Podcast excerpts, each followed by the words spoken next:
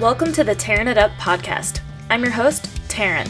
We'll be tearing it up, tearing it down, and tearing it apart, dissecting all things related to those who deviate from the standard. From leaders of their industry to leaders of mediocrity, and maybe a gear review or two thrown in. We shoot the shit and let the conversations flow, so if that's not your style, this may not be for you. Otherwise, listen in. Hope to light a fire in you somehow. All right.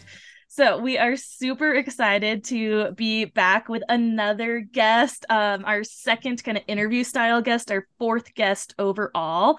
Um, yeah, and I think we had a great interview last week with Cherie from Sh- Cherie Ayurveda, and so we're super excited to have Tami Jo this week from the Outspring and we will have her introduce herself and tell us a little bit about her her business and um, talk about yeah just what what she's doing and how we're gonna follow along with her story through it all so tami hello so lovely to have you Thank you. Thank you. Yes, I am Tami Jo Benson, and I launched the Outspring this year um, on my 46th birthday. Super excited to do that.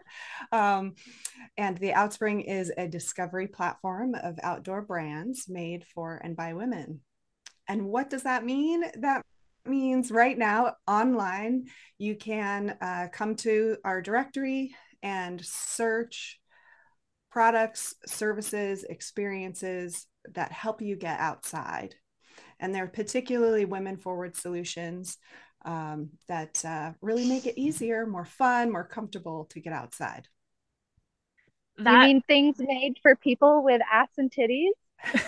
100% that yeah. have to actually pee while you're outside and what a concept you know need pockets to put things in yeah, what a concept. Big enough for the things that you need. Mm-hmm. Actually working. Yeah. And amazing. this is it is amazing. And so I stumbled upon Tami, gosh, a, just over social media. I think oh through Basecamp, through Basecamp. um this uh Facebook group that I've been on, um outdoor industry like kind of job group in Facebook, and she had posted about looking for some help for a a rally she was doing for some social media content and that and mentioned the outspring in it. And so i started investigating like what what is this? And i saw her page and just uh, the women empowerment of it, it that's kind of a word i don't really like to to use empowerment per se but i feel like well it's the best to kind of describe what i mean. Um and i just thought it was so cool to have that place to bring everything together the products the services and it's just been something that i have been really passionate about for the last like well 10 years basically. The first women's group i got involved in was when i had first moved to tahoe. Um and yeah amber and i in general are just all all about the the power of the pussy so. There you go. And uh, you know i i appreciate the uh being disinclined towards using empowerment mm-hmm. because it assumes the power is being given rather than power mm-hmm. is already uh, in possession. And so i i don't use that word uh, also uh, in a lot of my language uh, and i do tend to use words like celebration and amplification and really looking at saying hey we are doing this. This work is happening. Let's be in it. Let's share it. Let's see it. Um, so that I 100% hear you on that. I love that. I love um the amplification. I love that. Uh, like I want to adopt yeah. that word rather than like the empowerment. Um, my boss even throws it around at work just for anybody in general, and I just it just started to become so cheesy. Like I want to empower you to make the choice. It's like oh I I feel that I have the power to make the choice, but I just yeah. don't know like you know what choice that is going to be right now or something like that. And when we we had a phone call a few weeks ago and there was another word that you came up with that you were trying to adopt or take over um oh so my uh my container is like being delivered down the hill right now so the dogs are going to start barking but on that note tami if you would like to talk a little bit about um the rebelle rally and like what that was and how that led you to launching the offspring or the outspring yes. i'm sorry Yeah, that's okay. That's okay. Yeah. Um, so June of 2021, I guess, um, I was in a coaching program and they really uh, just offered thinking about how what you want to be in the future what future looks like for you. And uh, i recalled having seen the rebelle rally in 2016 when it first launched. And when it came across my instagram feed i kind of got just hooked. I wanted to do that. I want that, is how I felt when I saw it. And then I did some research and found that it was pretty significantly uh, expensive. So it's about $12,000 just for the entry. And then you had to provide your own vehicle. So yeah. kind of immediately I was like, oh, that's not happening. Right. Yeah. I just got to that place of like, nope, I have four kids.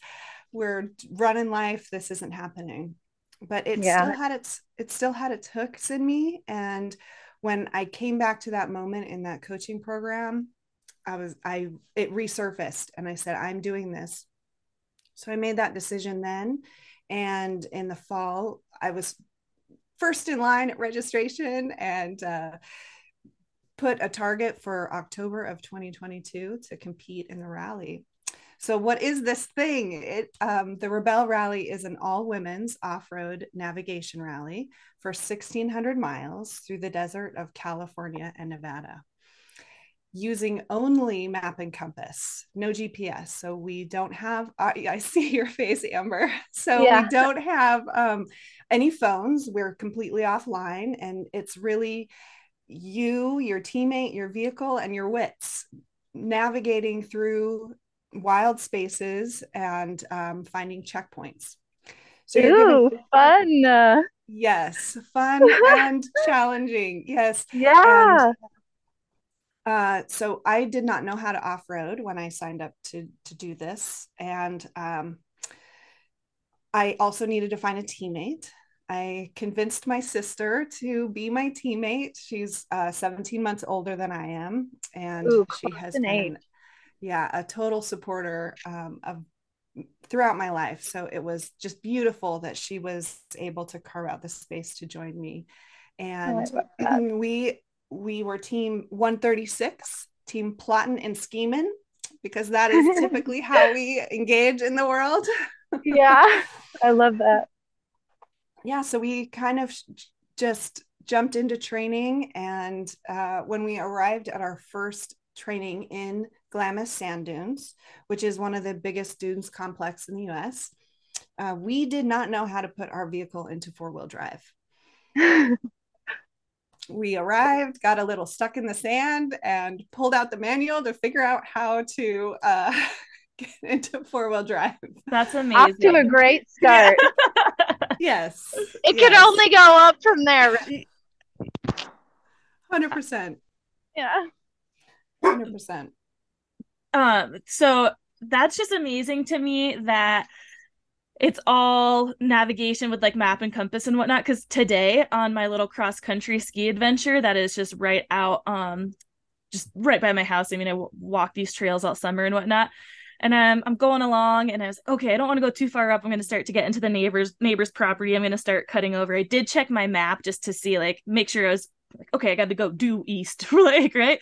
Mm-hmm. So I'm going going straight across. Then all of a sudden, I come finally come back to the road and I see this house, and I'm like, oh no, like I'm in like so and so's yard, and then I see this tree. I'm like, well, that's interesting. That tree looks exactly like the tree at the bottom of the road. How can there be two of them? Like, oh my god, I'm back here. Like, what the heck? I thought I was like a thousand feet higher than I was. like, I was like, wow, I have really got to start. uh paying attention to to direction and and mm-hmm. those kinds of things because my directional skills are so poor and it just really impresses me when people can use those tools that are not just like the blue dot on their phone and like that's how you have to navigate for 1600 miles like yes. was have you ever done any kind of navigating like that before or like long hikes or paddling trips or anything like that where you ne- relied on on navigation skills?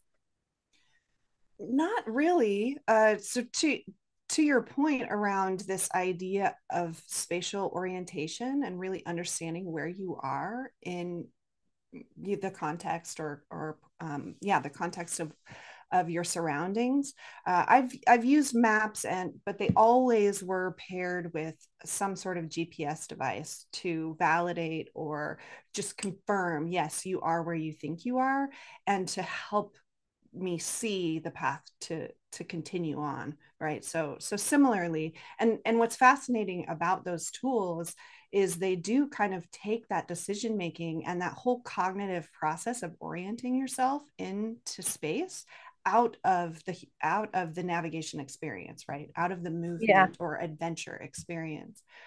Um, so the practice or the training for the rebelle was for me personally uh, so i acted as navigator right? So the team has a driver and a navigator. Some teams will switch back and forth. My sister was very clear that she was driver and i was navigator so so i have a question. What was your vessel? What was your vehicle? Oh the vehicle. Yes. Um we got a 2004 nissan xterra. Yeah baby. Yes yes. So it kind of already had a few things are outfitted on it already. Again i didn't know anything. So i i wanted to get a vehicle that was capable out the gate rather than yeah. trying to outfit one or um, modify one in preparation because the amount of learning that has to happen across just the the rebelle aspect is significant. And so to add the the off-roading understanding is is exponentially more difficult. Yeah um, i hear you. Yeah we our our xterra is named rio because Rio. she dances on the sand. Oh, i love it. I am just loving every moment of this story. Yeah so did you have to were there like modifications that you had to to make? Like did did your vehicle have to have certain things to be able to enter the rally? Or could it be like whatever you wanted? That's a good question. So the rally has two classifications. First is the all-wheel drive so your subarus things like that your um, kias that have uh, all-wheel drive capability and then your 4x4s that have a transfer case so those are the essential requirements. Um, they do have a bone stock um, award that if you have no additional modifications to your vehicle, then you get you get an extra award. Uh, ours came with some modifications, so some shocks and uh, some plates underneath, whatever those are called. Um, so we had a modified vehicle. Now it needed fixes, uh, but it did not need modifications. Um, unless you say would unless you would call a modification um, like vehicle wraps or um, yeah. patches or anything like that. We did we did lots of fun things like that to to modify our our visuals. Yeah. Did the xterra have the transfer case? Yes. Yes and did. that's what, what you guys needed to figure out how to get the guy going. Get yeah. her going. Yeah. rio. Yes. Yes I love that name so much. So where does uh I mean where does Rio sit today? Is she ready like is she planning another rally? I mean, we we'll we'll definitely get into oh. more details, but maybe, maybe we'll save that one for later. Yes. let's, save it for later. But yeah, she yeah. is in my driveway, and she still has all the stickers and decals. Good. Uh, so, sixteen hundred. Now, was this rally? I'm sorry if you did mention this. Like, was it a race? Or was it like maybe for you guys it was just for fun but was the idea of like yeah there's going to be like uh, was it competitive? It is definitely competitive and it is definitely not a race. So that's a very clear distinction from nearly every other rally that's out there. Uh, this is a competition for points and not for speed. What that means is each of the checkpoints that are out there that you um, can navigate to accurately, you get a, a, a point or a set of points for those checkpoints. And your cumulative scores over the seven uh, scored days are what um, sets your rankings.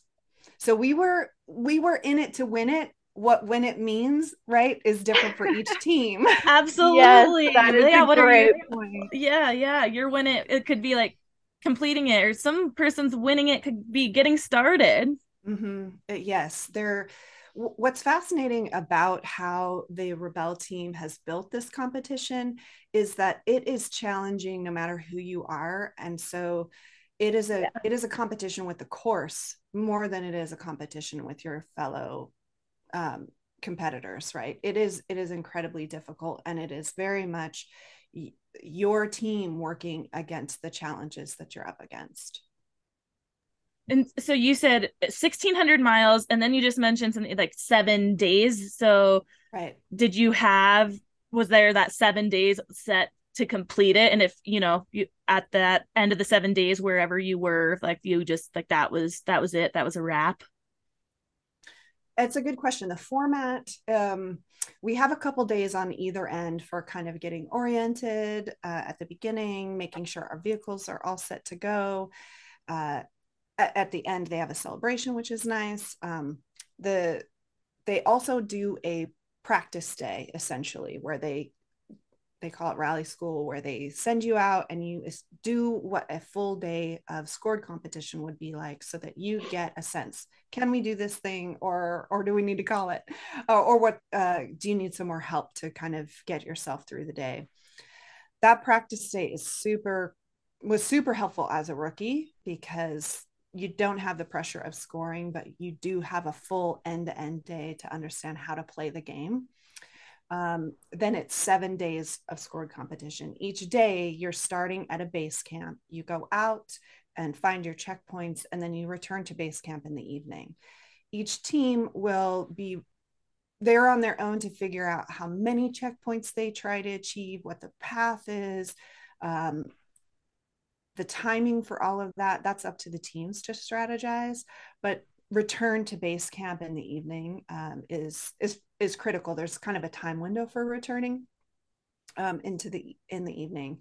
Uh, so you get a little bit of a reset between each of those stages. Um, I can't. Uh, there is one night where where we do self camp. We we do kind of head out and then camp in a separate location and then return together. Um, but yeah it's it is a lot. And in addition the entire game is in kilometers. So uh, you're also converting to kilometers during that oh process. us poor americans. Yeah no kidding. I am i'm so awful. I spent three months in nicaragua years back and so i felt like i was starting to get a, a hang of it for a minute of converting and that whole time i'm just like man it would just be so much easier. Like, why do we have to be the only ones to use the these metric systems and weights that like just no one else uses? It's so silly to me. Like, come on, even 100%. just Celsius. Like, let's get let's right. go. right. And and kind of back to that, back to your this idea of spatial awareness. Um, miles, feet are, are odd segments right? And they're also kind of um, difficult to visualize in some ways. So, one of the key skills is to be able to visualize how far a kilometer is and to break that down into meters so that you can traverse to the correct location. And so, um, yeah, kilometers is much easier than yeah. feet and miles. so, are you familiar with desert terrain? I was not familiar okay. with desert terrain, especially yeah. not sand dunes, which are yeah. a, a whole other um, uh, ball game tactical experience. yeah, because I was thinking of like trying to judge uh, a, a mile in front of me or a quarter, half mile in front of me, and just thinking of that in the desert, my mind broke a little. Mm-hmm. yeah totally like a nautical mile even or something like you're on the water and uh, or yeah. even anywhere where you're just the horizon is the only thing you see on a long like through hike on these trails like pacific crest trail it's like how yeah how on earth do you start to judge like you know that's thousands of miles away but how do you look to just one mile or one kilometer ahead or whatnot um yeah or even the stars right. oh.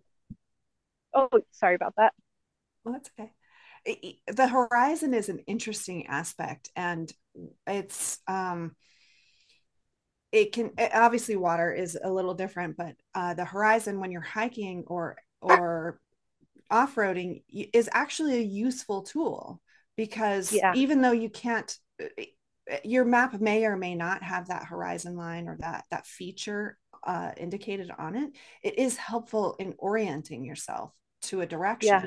so one of the one of the interesting skills to have as a team is to be able to communicate with each other what is on the horizon and what you are orienting towards. So yeah. imagine sitting there just describing what that hill looks like. Okay, there's a bump, there's a slide, and then this jaggy point, you know, and you've got to like yeah. make sure that you understand each other because the navigator is de- determining where you go, but the driver has to get there. So they have to visualize it. They have to be able to um, land it uh, so that they can they can take the vehicle there. What a trip. That is amazing. Yes. I mean, all of it is just amazing. The, the fact that you guys started as complete rookies, it's kind of been a theme for us really in the last year or so of being a like adults starting something new, especially Amber and I had played sports and snowboarded since we were teenagers.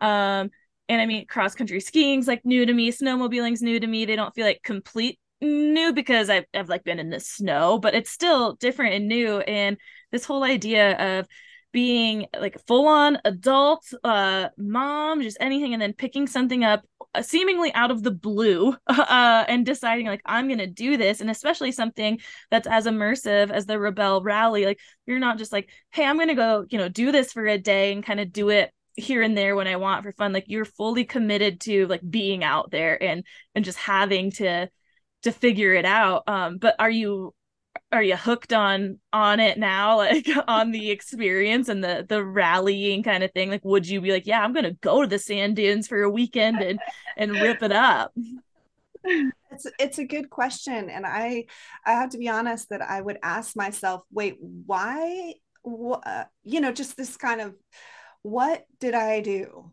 right. What how why did i sign up for this? Again i could have just gone and taken a class for a weekend and probably felt you know uh, oh this is a thing i'm interested in. I didn't even know if i would like it right, right? yeah. no idea yeah. if i liked yeah. off-roading at all um, which isn't typically an experience i would go after. Motorized sports is not is not in my wheelhouse right? So um it is interesting though talking about taking on something new. And so there's so many strategies to approach that. And I, I, I personally love learning new things. I get excited by that. And i love dipping into other ways of being. I i grew up in um, i grew up in a high demand religion that really just encouraged me towards motherhood as as my sole place to experience this go around on the planet. And um, so some of this has been uh, a,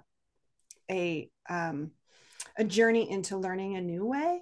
And, and that there are so many ways to be in the world and this is one of them right? Yeah. and so your question around am i hooked? Am i going to do this thing all the time? I don't really know. Likely i'm just going to keep trying all the things you know and use the some of this in this experience to to ins- inspire me to do other things um, but then add to my tool belt of skills um, so being willing to so again one of the strategies right is being willing to understand that you're going to make mistakes it's not going to be perfect that first time around and that's part of the beauty of it is that you're yes. out there yes. doing this wild and dynamic thing that n- nobody really knows how to do. There's very few rebels on the planet that have done this thing, right? So it's not like there's a huge pool of comparison. Um, that it, it really is just you taking on this thing that is tremendous. And how is that for you? And what does that mean for you and your teammate? Um, yeah. So it is, it is a lot. So um, to really directly answer your question, I am not currently signed up for the Rebelle. Uh, I would love to have some sponsors for the Rebelle. oh, because, oh, yes. like, like I said, yeah. a financial commitment. Yeah, yeah, um, huge. That's a. I mean, that's great. We we ourselves are looking for sponsors. So anybody who wants to sponsor anything about this podcast, you know, hey. let us all know. Let yes. us know. We're open we are open to it. Um, you mentioned, you know, that just about your teammate and learning and everything too. So how how did your sister feel? Like was this all brand new for her as well? Or did she, she didn't have any like off-roading experience either anything? It was brand new for both of you. Yes brand okay. new for both of us. Um, that's amazing I, to experience together. Yeah. Yeah. Yeah. And and you know we're we're close like i said we're 17 months apart and she and i have uh, even in our adult life been quite close she was the doula she became a doula for my four while I, I had four children. So she became wow. a doula for that, right?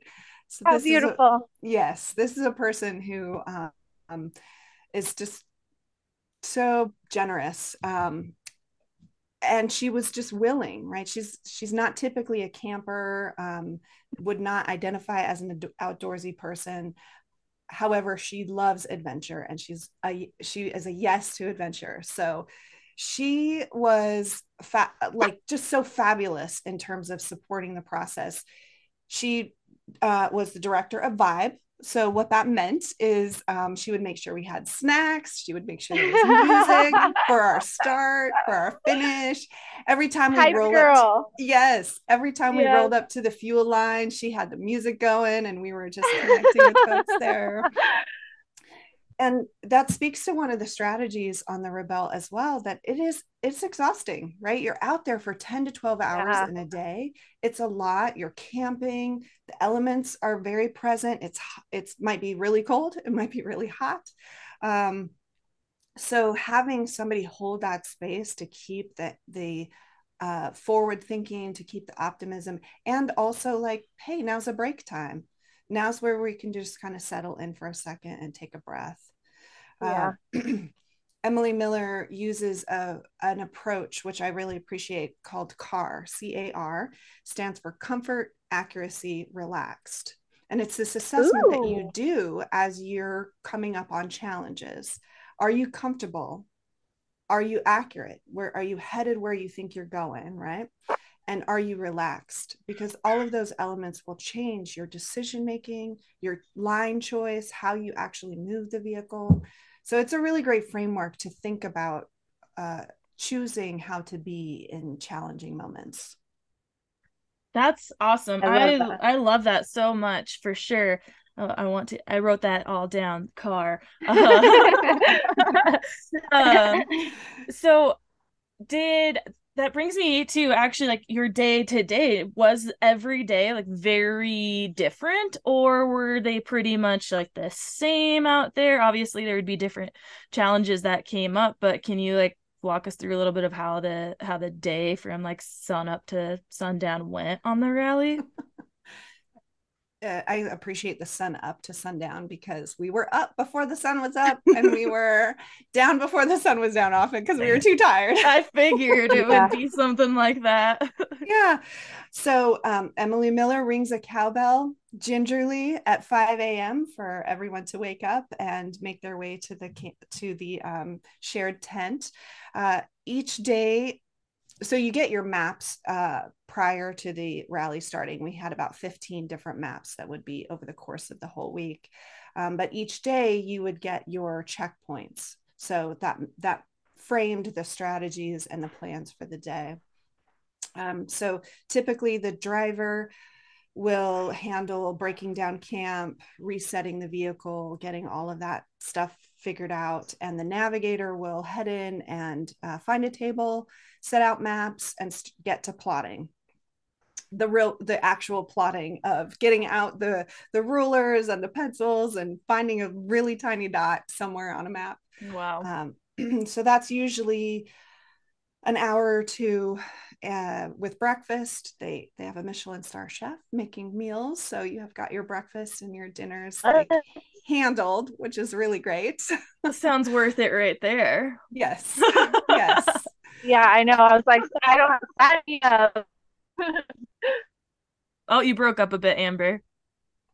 Oh, I said, sign me up. Oh, gotcha. Okay. Yeah, yeah.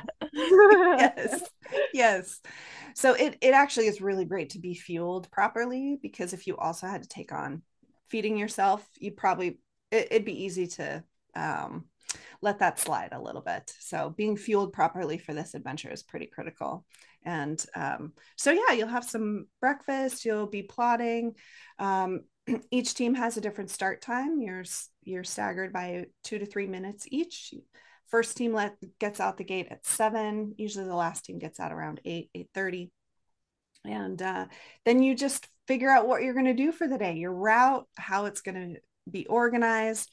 You get some, you get a debrief from from the Rebelle team in the morning on what you might see because sometimes there are you know rain slide you know it's been raining and there's mudslides or things that are closed off to adjust to but you're out there kind of coming up with your plan for the day as a team.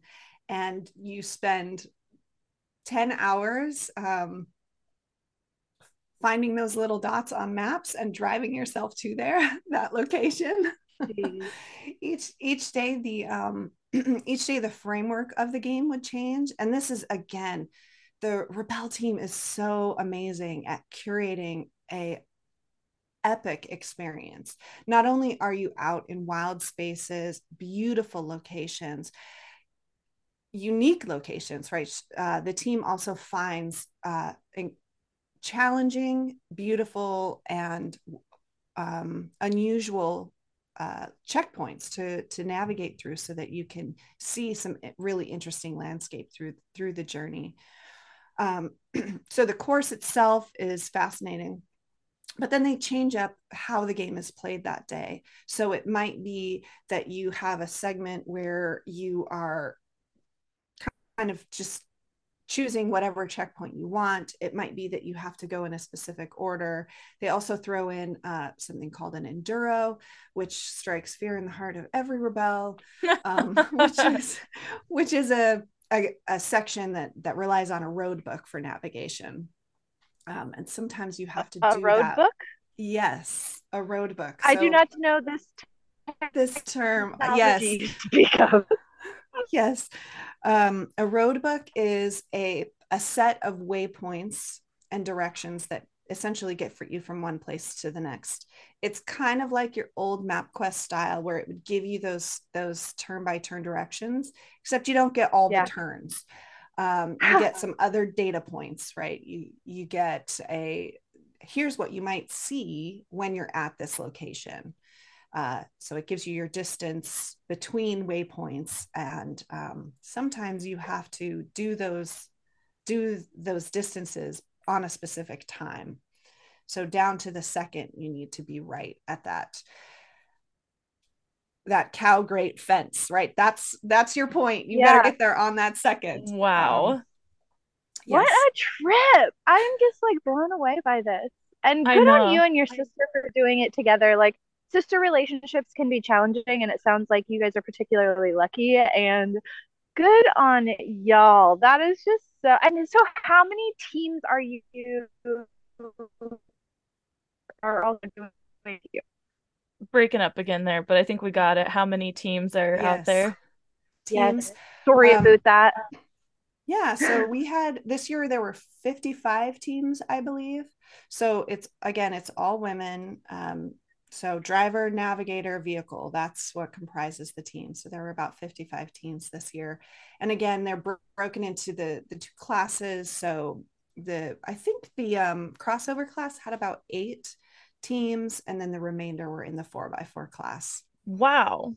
Uh, is there a reason so few are in the crossover um crossovers uh, category? That's, that's, a good question. It's a good question. I think mostly it's that the ca- the ca- capacity of the vehicles, right? So there's a far more off-road vehicle like four by four vehicles than there are crossover vehicles. Okay. Um, that actually you know i don't know that. I'm not enough of an automotive junkie to know that yeah. that's true. But i would say perhaps if you're a person that likes off-roading you likely have a transfer case. Mm-hmm. um, however one of the beautiful approaches that emily miller has brought to this competition is that you can do this in with the vehicle in your driveway. And so wow. there's yeah so there's two kind of separate courses one that's for the all-wheel drives and one that's for the four by fours and so um yeah i'm more crossovers let's let's get them out there yeah like just growing everything right yeah. um i mean that's i feel like that stat's almost like any other kind of more male dominated sports where that's what you would see is like there's 40 some in the men and then eight in the women like right. a girl that i work with she is an ultra runner and she was talking about some like one of the big races for the UTMB which is like a professional ultra trails running um association and that there was just an astronomically low amount of women for this race and so much more men and how much that affects things of like pay um or you know the mm-hmm. purses the prize purses and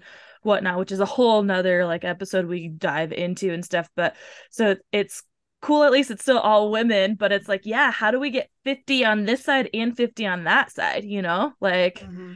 that's a that yeah. would be amazing yeah. to just see it grow and did you say in 2016 was when you started following it or was that the first rally at all both. So it oh, was okay. the first rally, and I just had my eye on it since then.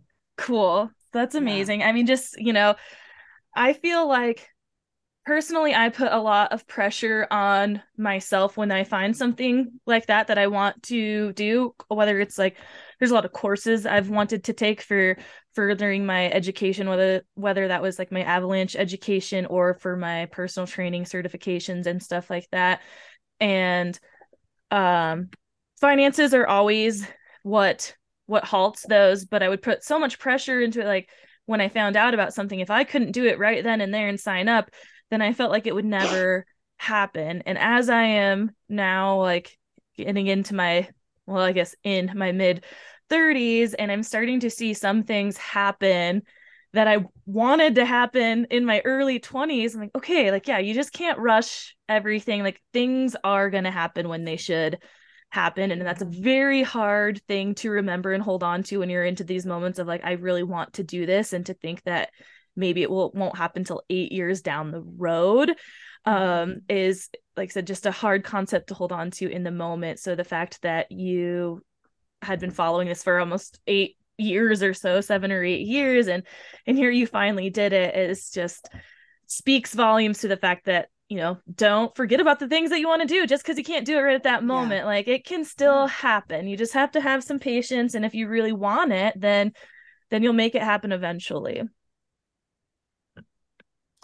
Yeah, and the and the the desire will resurface, right? I think I think that's also part of it is recognizing that when you're called to do something like this, then it'll it'll keep calling. Uh, yeah, and, and I do I do think you know there's something there is something about uh, getting yourself in a space that that's also where you want to be right because i had to do some work around the financial aspect because i would never think to spend that kind of money on myself on my own personal growth and my own personal experience. I would 100% do something like that for my kids but to do it for yeah. myself i had i had some work to do on uh, for my own experience to say what do i you know what do i value? What it, what experiences matter to me? How do i want to be in this world right? So as much as i wanted to do this thing i don't think i was ready for for that choice in 2016 right? I think i'm i, I know i'm a different person than than i was then and so 100% it was a different experience because uh, because of the changes that I, I made personally. And i'm just really still in uh, transformation uh, letting letting the work of this epic experience continue within me I, I don't yet know how it has changed who i am and at first, I wanted to know what that was going to be right away. It was a question I would ask Rebelles yeah. really often like, how did this thing change you? And uh, well, A, that's none of my business.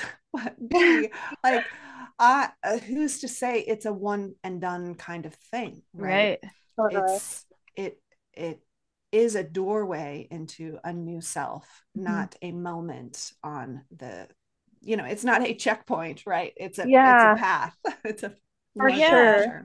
Well, I feel like um a lot of any kind of you know yoga retreat or something like that you know people expect to come back completely changed like like just right away, you know, not like there is the small changes happen within you and then you see them slowly progressively happen throughout your just day-to-day life. You're just like, nope, I'm totally different now. Old me's gone. Here's the new me. I've I've bloomed. I'm flying away now into my new world.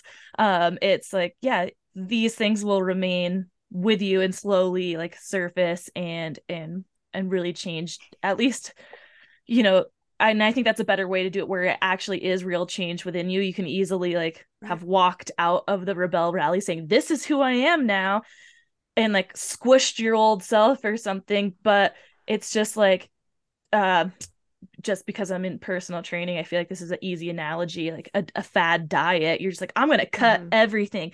No sugar, no this, no that do it for a month but it's like that doesn't that doesn't hold that's not sustainable. So the same thing with these yeah. just like uh, personal changes and growth. It's like it's it's slow and it can be painful but mm, yes. Yeah and, and, that's a really great point. E- even in the course of so one of the interesting things about doing something so intensely for so many days you get reps uh, and in a like totally different way than you normally do right? So it's this really compressed totally. experience. So you know there's this a feeling that day three kind of just hits you like a wall and usually that's when some conflict happens or some personal stuff kind of shows up. So um, everyone experiences their day three in a different time um, but it, there is mm-hmm. something to be said for just working at it right? And saying like this is uncomfortable this is new. This is hard. I, I, am not who i thought i was going to be in this moment. I thought i would be maybe a little more fun. Yeah. i thought maybe i would be you know just embracing the adventure of it all. And i was dismissive of the work that it was and how taxing that was on my body. And so you know all, all of that kind of goes into the strategies around playing t- too right? Is because you the emotional side of the experience is significant. Yes. Absolutely. Yeah. And so when you're out there and like, you're you're driving for like 10 hours, um one kind of just uh you said you're in beautiful destinations and stuff. And so like as the navigator, this is really just a side silly question. Like did that mean you got to take pictures at all or did your eyes have to be on the map at all times? Did you get some like cool shots? Oh, that's that's we uh, we pondered we noodled on that idea were we going to have time to take pictures were we going to have the bandwidth the mental bandwidth okay then yeah. what are the tools that we do use that for because we don't have our phones right because mm, that's your yeah. quick and access your quick access to a camera mm-hmm. and both of us were really cognizant of the the just the the, the load the workload of mm-hmm. every day and not knowing what we were getting into we made the decision to put a gopro inside the the cabin facing us and then one facing awesome. out so that you could kind of see from the vehicle's view um, and then kind of let it go because we just couldn't figure out how we would take that on um, the the Rebelle team does have uh, photographers out there taking pictures of the teams throughout. Um, so we did get a few snapshots in there of us, uh, you know, finding checkpoints or driving driving through um, uh, wild destinations. But ultimately, something about taking the photo actually t- takes you out of the moment. Absolutely, so, um, for sure, for sure. I have a internal battle with that. Um, always have just I've always had cameras of some sort, whether it's phone or um, digital cameras or whatnot back in the day, where I I loved to document everything. But there's certain times and and places and moments where you're just like I I need to be here and be present, and I I want to watch the sun setting with my eyes and the complete view I have rather than through this tiny screen. And like, what am I doing? I can't I can rewatch this, but I can't rewatch it like personally right now like um yeah. so i totally understand. I'm, I'm in this funny place now of trying to get back into getting more camera or pictures and and videos and stuff but yeah navigating like what points in life you know i should be doing that or should be completely present is, is interesting this day and age. But that brings me to another question of um so if you didn't have much time to like snap a quick picture then when do you have time to pee Oh, such an such a good question. You yeah remembering to eat to take care of your body is really challenging. Um, so uh, you also need to be hydrating because you're out in the desert. So yeah. you you actually do need to be peeing alive. You haven't peed in the last 20 minutes. You're not drinking enough water right? oh my god yeah. So what that means is there's a lot of just like pull over open the door. Let's go. Um, so um, one of the one of the fun challenges I added to on for this experience for myself was um, that I wore as many women-owned brands as I could uh, on this yes on this adventure. So that meant about 95% of my my outfits, my wardrobe, my gear closet were um, were women owned companies. And I had the benefit of bringing three separate pairs of pants uh, that all opened at the middle so that you could um, open them and squat and pee really quickly without fully having to pull down your pants. So, love that. Yes, so the three the three companies are uh, SheFly, so they have a nice hiking pant that has a zipper through the middle. Then there's uh, another company, Zip Hers. They have I wore their shorts, so they were kind of biker shorts that also have a, a full zipper through the middle.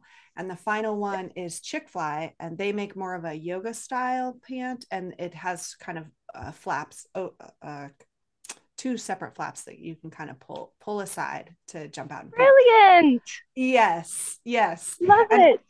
It was so great to have those um, because it meant a much quicker experience, like jumping out. Um, a lot of the re- Rebelles will use uh, urinary devices. My sister did use a couple kind of sheepy type things. Um, and that worked really well for her as well. But yes, 100% where do you find time? You you make the time. Yeah capitalize on it. I mean i do that on road trips. I'm like i pull over and just open the door because often i try like really hard to hold it as long as i can. And then i'm like oh my god i haven't seen a sign in a while. I don't know if i can make it. I yes. just have to do that. But I've seen some of these brands. Well, really only SheFly um, out of the three that you mentioned is what I had been familiar with and seen on the interwebs. Um, and I've definitely been curious of them. And I just thought about this the other day, though. I saw, I think I follow them on TikTok. I've heard their TikToks really, really great. so I've been trying to follow brands like that um, for my my my paying job um, to get some ideas. And I was all of a sudden I'm like, wait, so does that mean like you you just go commando in those? Like you can't really or it's personal it's personal choice, right? Um I prefer I prefer to have underwear. Yeah. Um, and I just prefer to have ones that are flexible enough that you could pull to the side. Ah, got it. That's the trick. And for me, yeah, for me, you know, just you're in it all day long, and then you're wearing the same pairs of pants for seven days, eight days. Yeah. So um, trying to just draw out the longevity of its yeah. freshness. Yep. Absolutely. yep. Yeah. I didn't think about the kind of like well just not having experience with them and really knowing how um what the range of the zipper was or anything mm-hmm. and what how it would be possible to yeah wear anything under and with your experience you know a lot of that's a unique experience of wearing the same pants like over and over for, for a lot of times yeah. maybe it's uh someone's going out for a day hike or something mm-hmm. but then that's allows you to if you were to go to a back on a backpacking trip like here's your one pair of pants and yeah you're just you know using yeah. some underwear or whatnot and you can right. still just it's also like a little more sense of privacy you ain't gotta you know Definitely. fall over with your bum, bum in the snow i mean i gotta do that all the time expose my butt to the cold air and snow i'm like okay this, isn't that cool but definitely that's amazing so where what um what kind of motivated you and made you decide that you're gonna go like take this extra challenge on of wearing only women's brands and kind of test them test them out? Were you just testing for your own personal experience with these clothes or like yeah what what sprung that so that so what sprung that was the outspring. Thank you. Didn't even try. Did not I know. try. I, love I it. how effortless that was. It was beautiful. Um so I'll, I'll back up just a little bit and say that uh so like I said, I purchased a vehicle from uh, someone who teaches how to off road, and he said, "Hey, there's this event that's happening. Uh, I think you'd really enjoy it." I and it was Overland Expo in Arizona, so it was two weeks from the time that that I purchased the vehicle. So we jumped in, decided to go, drove down there, and that's that's where I had this kind of initial experience of, "Hey." Um, there are not a lot of women owned companies here at this event. I'm curious, where are the ladies and what are they doing differently? Word. Um, right? And so i i just went through the whole venue asking that question and towards the end uh, i came away with maybe six to eight women owned brands and maybe another dozen or so wife husband teams. And i just thought this cannot be this this cannot be so. And that is where i got the inspiration to build the outspring um, and really find a way to collect all of this this work that's happening uh, for making the outdoors better for women making it more accessible more comfortable. And so that was kind of that initial um, moment. And then throughout my time of training i was also building building the business um, building the technical sides of it and so i've just been in collection of what are women where are the ladies at and how are they doing it differently and so currently there's about 135 brands on the platform and so i was really looking through them to uh, to have the gear that I would need to do this uh, adventure.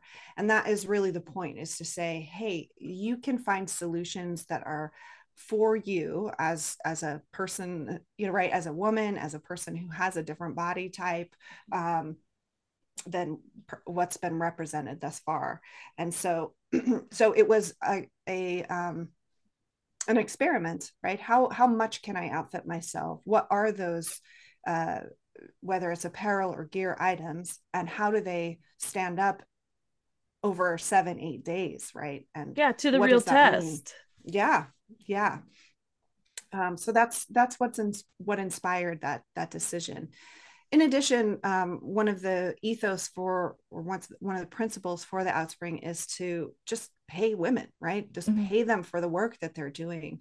So throughout the building process whether it's um, finding a female designer or developer or a font designer throughout i'm looking to to support women in this process. And so that that includes um, all of these all of these other aspects as well. That's just an awesome awesome story. And i mean there's no better way with whether you're a woman or woman identifying person or anything i mean you don't really know how any gear is going to work or fit you until you try it because i mean even like men yeah they all have different body shapes uh, women just there's more varieties of it and i think different needs um but that's what gets frustrating in finding gear is like is it really going to be functional and i mean you're spending yeah. your time and money on products and and whatnot and so many times for some of this women's gear who is uh, that's maybe not made by women specifically is that it's a failed effort for some like yeah. to us which can be a simple reason of like well right. it's not just a dumbed down version or from the outdoor industry the common phrase is um, shrink it and pink it.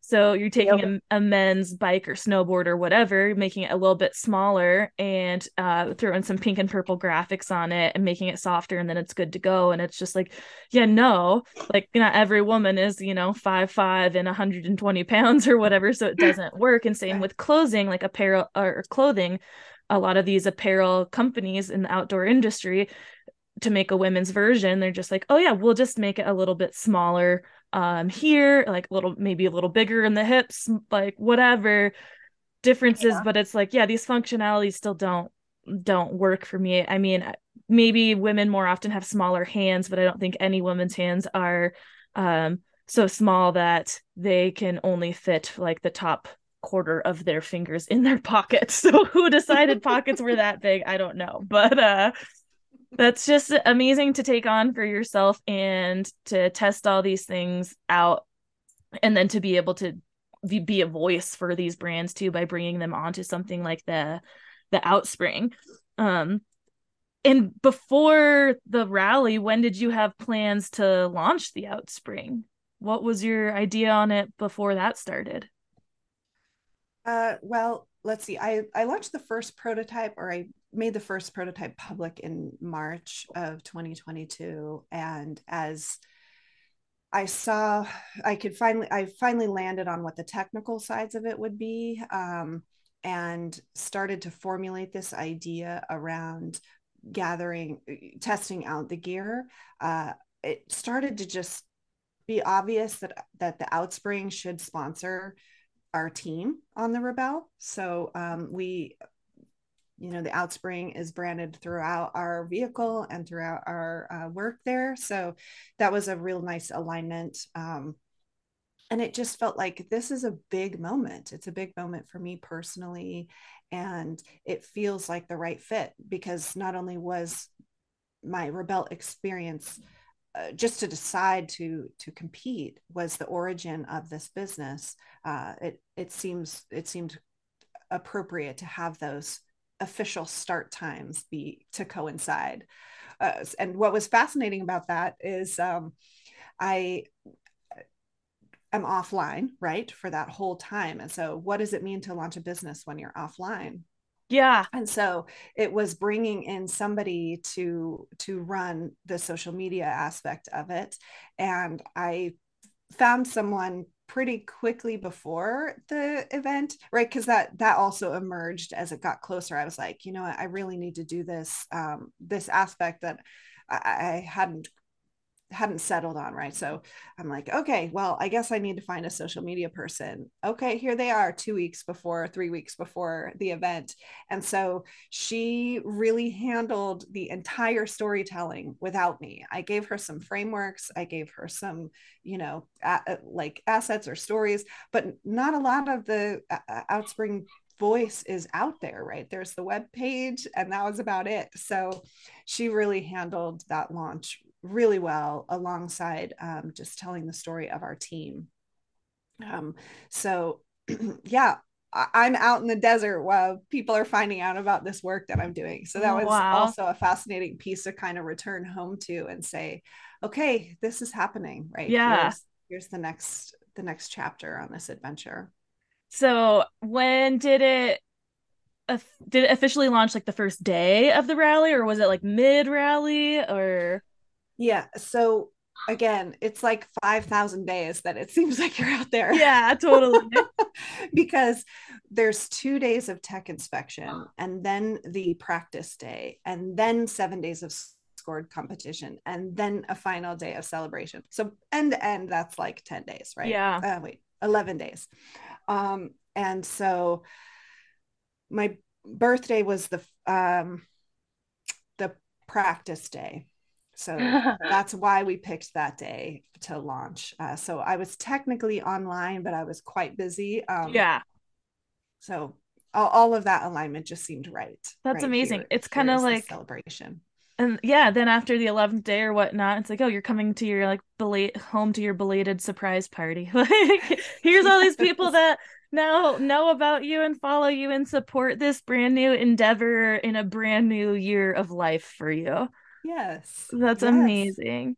And so with the outspring now, like with the after finishing the rally and yeah, realizing like there's some you know personal growth you've experienced from it that you're still may- experiencing and experiencing with your your business what are your like where what's next for the outspring where where's the outspring standing right now today yes so um, as i said there's about 135 brands uh, on the, the platform and we're continuing to add more. Uh, I think I have a queue of about 300 that I need to add in. Wow. Um, yeah. Uh, so the, my intention though with the process of adding uh, brands is to be thoughtful around curation because uh, it's nice to have a list but it's even better to have something searchable and something mm-hmm. that gives you some contextual understanding uh, so there's been a fair amount of um, uh, criteria that we're uh, assessing each brand on. So thinking about okay, what does it mean to be women owned? What does it mean to um, have women forward solutions?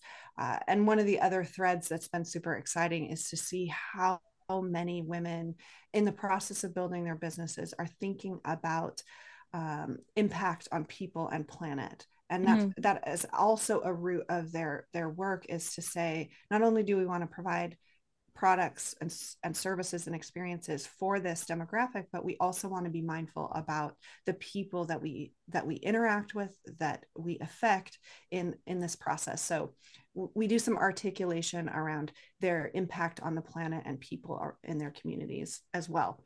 So that means there's some thought that goes to adding a brand onto the platform which is um, uh, like great. I mean i i don't think it should be any willy nilly like hey you're women owned or make a like whatever like you're in. I think any any brand needs to kind of be looked at like that. And i also think that it would provide some accountability for that you know if somebody was really wanting to be a part of this larger um larger thing and be a part of the outspring. And maybe that was some critical feedback for them like look we're really looking for people who align with our ethos. And it could be an eye-opening thing for that brand to like oh yeah well we can do this a little bit better and we're going to try because we want to be a part of the bigger movement. And if that's what we need to do to do it then then that could get them started in that right and some of some of the underlying reasoning for that is to recognize that there's a lot of the market that wants that information mm-hmm. right that that the transparency yeah. around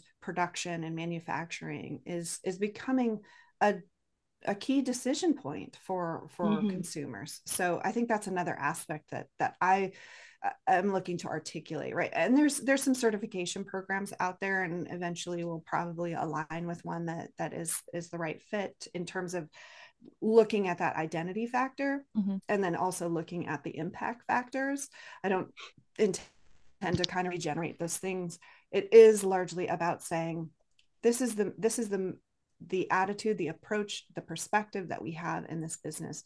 And as the Outspring, we're giving it to you in a way that is functionally supportive, right? I need shoes today, right? I'm searching. What does that mean?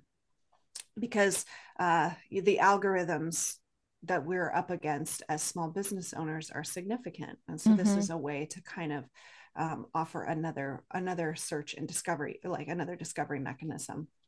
Right. Um, yeah. I do have a quick question with so 300 brands like in the queue on top of yes. the 135 and they these brands are including they're not just apparel or um or like gear it, it's including like services and and whatnot right Correct. yeah yes. and so- these are not all uh, limited to like outdoor or health and wellness brands are is that like most of them or is there any kind of category i guess that you would uh, say that the outspring it like mainly focuses on so i'll i'll make a little correction there so there are there are platforms that talk about specifically women owned as a broad across all industries mm-hmm. so um, Wild Rise uh, initiative through with Women Led Wednesday is one of those. Mm-hmm. There's there's another organization called We Are Women Owned. They tend to kind of be that broader that broader um, products uh, orientation. Some services. Uh, the Outspring is specifically outdoors. Okay. So so we're we're pretty we're pretty focused on that right now. It is about enabling resources for you to get outside. What is different is that it's not limited to products, uh, and the services are, are, are a component as well. But experiences and stories are also really critical in the in the yes. broader market, right? Being able yes. to have access to experiences that are geared towards a, a woman's experience, right, or mm-hmm. lived experience, right? So retreats, communities, events that are happening any any number of of um, those kinds of things and then also storytelling right so you want to you want to see it you want to hear it you want to experience it in order to to see what's possible so blogs books um, film any of the other aspects uh, for stories are also included. So it is looking mm-hmm. across a broader, the broader outdoor industry with that specific lens of, of um, women forward uh, businesses. Awesome. Okay. Very cool.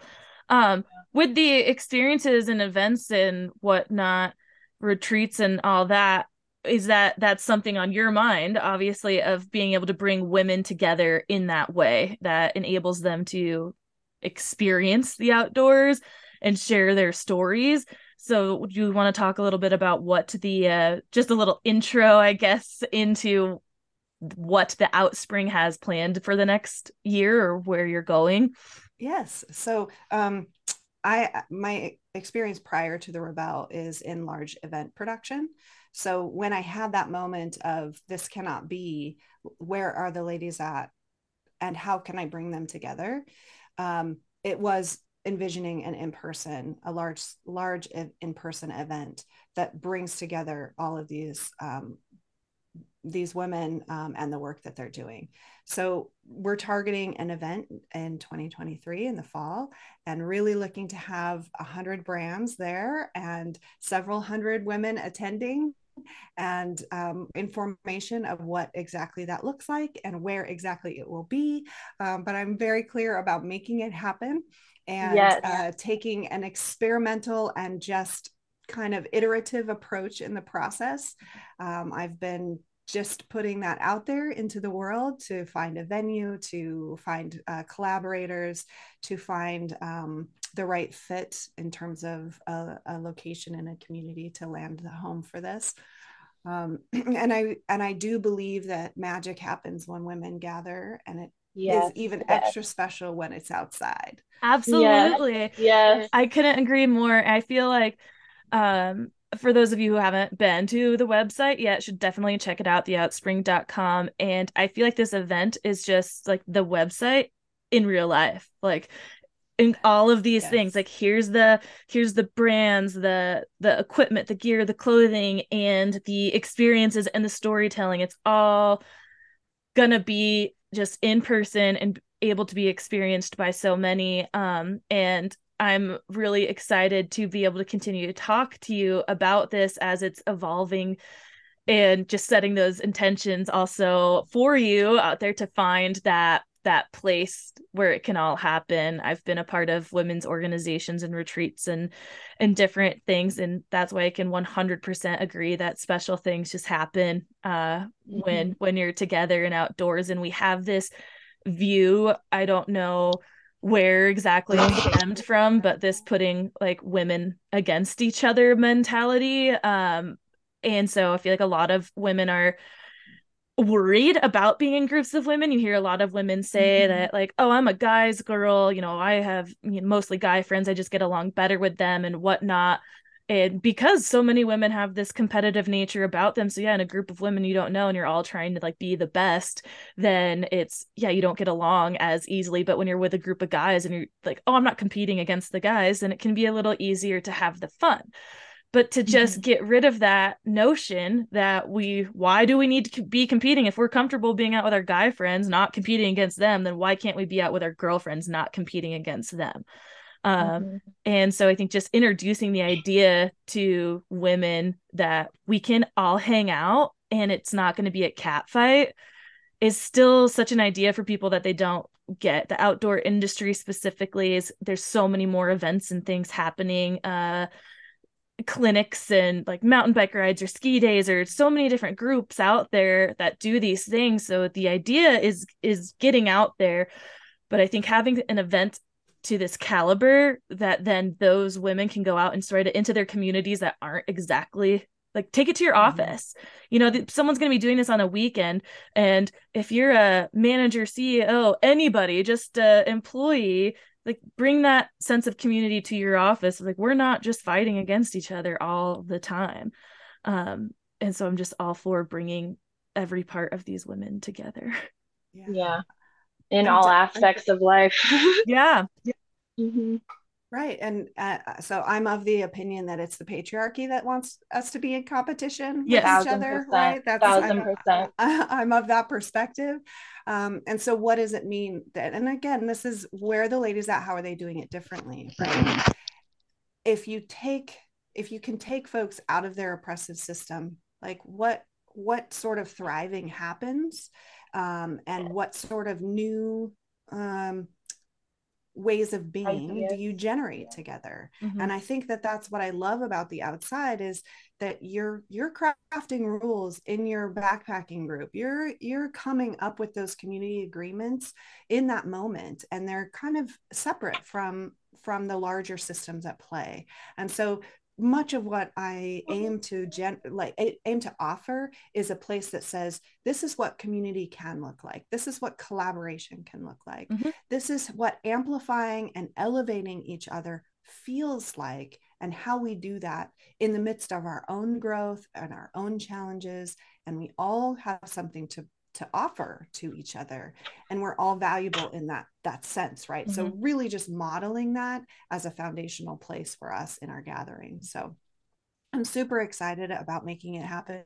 It's one of those things, right, where uh, life is busy, there's a lot going on, those four children are still growing and doing their things, and I asked myself, wait, what why why am I taking this thing on that is actually it's quite ambitious to pull mm-hmm. off a first event within a year and I just, you know, when that wakes me up at three in the morning, I'm clear that this is the work for me to do right now. Oh, I love and, that. I love that too. That's beautiful. Thank you. Thank you. And so I'm inviting all of the places, all of the people, all of the energy that wants to build that with me. And so I'm super excited to continue to be in this place of telling the story um, with you and just the folks that are listening and to say, hey, what is it that you want? How is it that you want to be? And how can mm-hmm. we do mm-hmm. that together?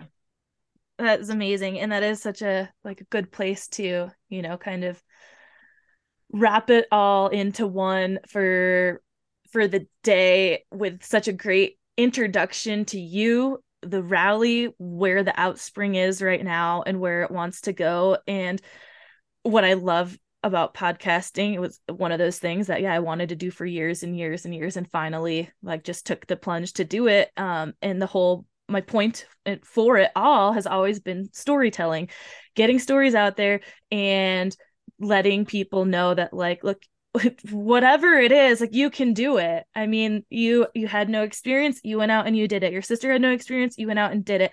You had no experience in this business that you took on or putting together in a well you have event experience but uh, mm-hmm. you know to a different aspect and you're just going for it and and that's just amazing and i just that's i want people especially women to know like you just have to go for it um and and magical things will happen yes. when you go for it and when we come together to support each other in that whether that's um just sharing each other's experience or being out there right by their side so, one thing that we'll be doing is along this journey of you planning this event is catching up. And I tell you, these episodes get hard to do because I want to talk to everyone for hours and hours. and again, like that's the joy. Like we get to, it's just going to be a little broken up. Like we'll get back and we're going to dive deeper. We're going to talk more about the event and stay up to it up to date with it and what's happening. And along that way you know just more of your own journey i think will come out as well too. And just being able to relate to to people people realize like hey i'm a mom. I'm in my 40s like yeah i can still do something brand fucking new. And uh and it can be successful. So yes. like, thank you so much for for joining us today. But before we completely sign off um just tell people where they can find you how they can contact you and we'll be sure to link all that in our show notes and on our social media too um and and yeah. Awesome. Thank you thank you for those kind words also. I really just appreciate it. Again you get working on something that can feel a little isolating so just yes. reflecting back that is very appreciated. Um, so i'm Tami Jo Benson and i run the outspring. You can find the outspring um, online at theoutspring.com. Uh, that's also our social channel on Instagram. And um, I would like to invite your audience to uh, participate in the building in the sense that we have a user survey going on right now to find out what folks need. What are the what are the critical components that that are missing for you in that experience? So we do have a survey that has a raffle uh, coming up some excellent women owned brands that are are represented in the raffle as well. So that'll be uh, we'll send out that link as well. Um, and so i hope to continue the conversation with um, folks that are interested in getting outside with us. That is amazing. That's lovely. Like i said you can find all that in the show notes and just keep your eyes peeled. Like take that survey uh and get in the raffle. I mean, if anything, like that's a great reason to take the survey. Yeah. Like, why not? Um, and then just stay tuned again as we keep updating with Tami Jo once in a while here uh, on the Outspring and the event itself. And with Amber, do you have anything before we sign off that you want to want to say, ask, or anything at all? Yes. Um. Uh as a mother of four, I am amazed by all that you have done and accomplished, and you are very inspiring. And thank you so much for sharing your stories. It was a pleasure meeting you. Thank you. It's this has been wonderful. I really awesome. appreciate it. Beautiful. All right. Well, with that, we are wrapped up for the this time, this episode, and we will talk to you all again very soon.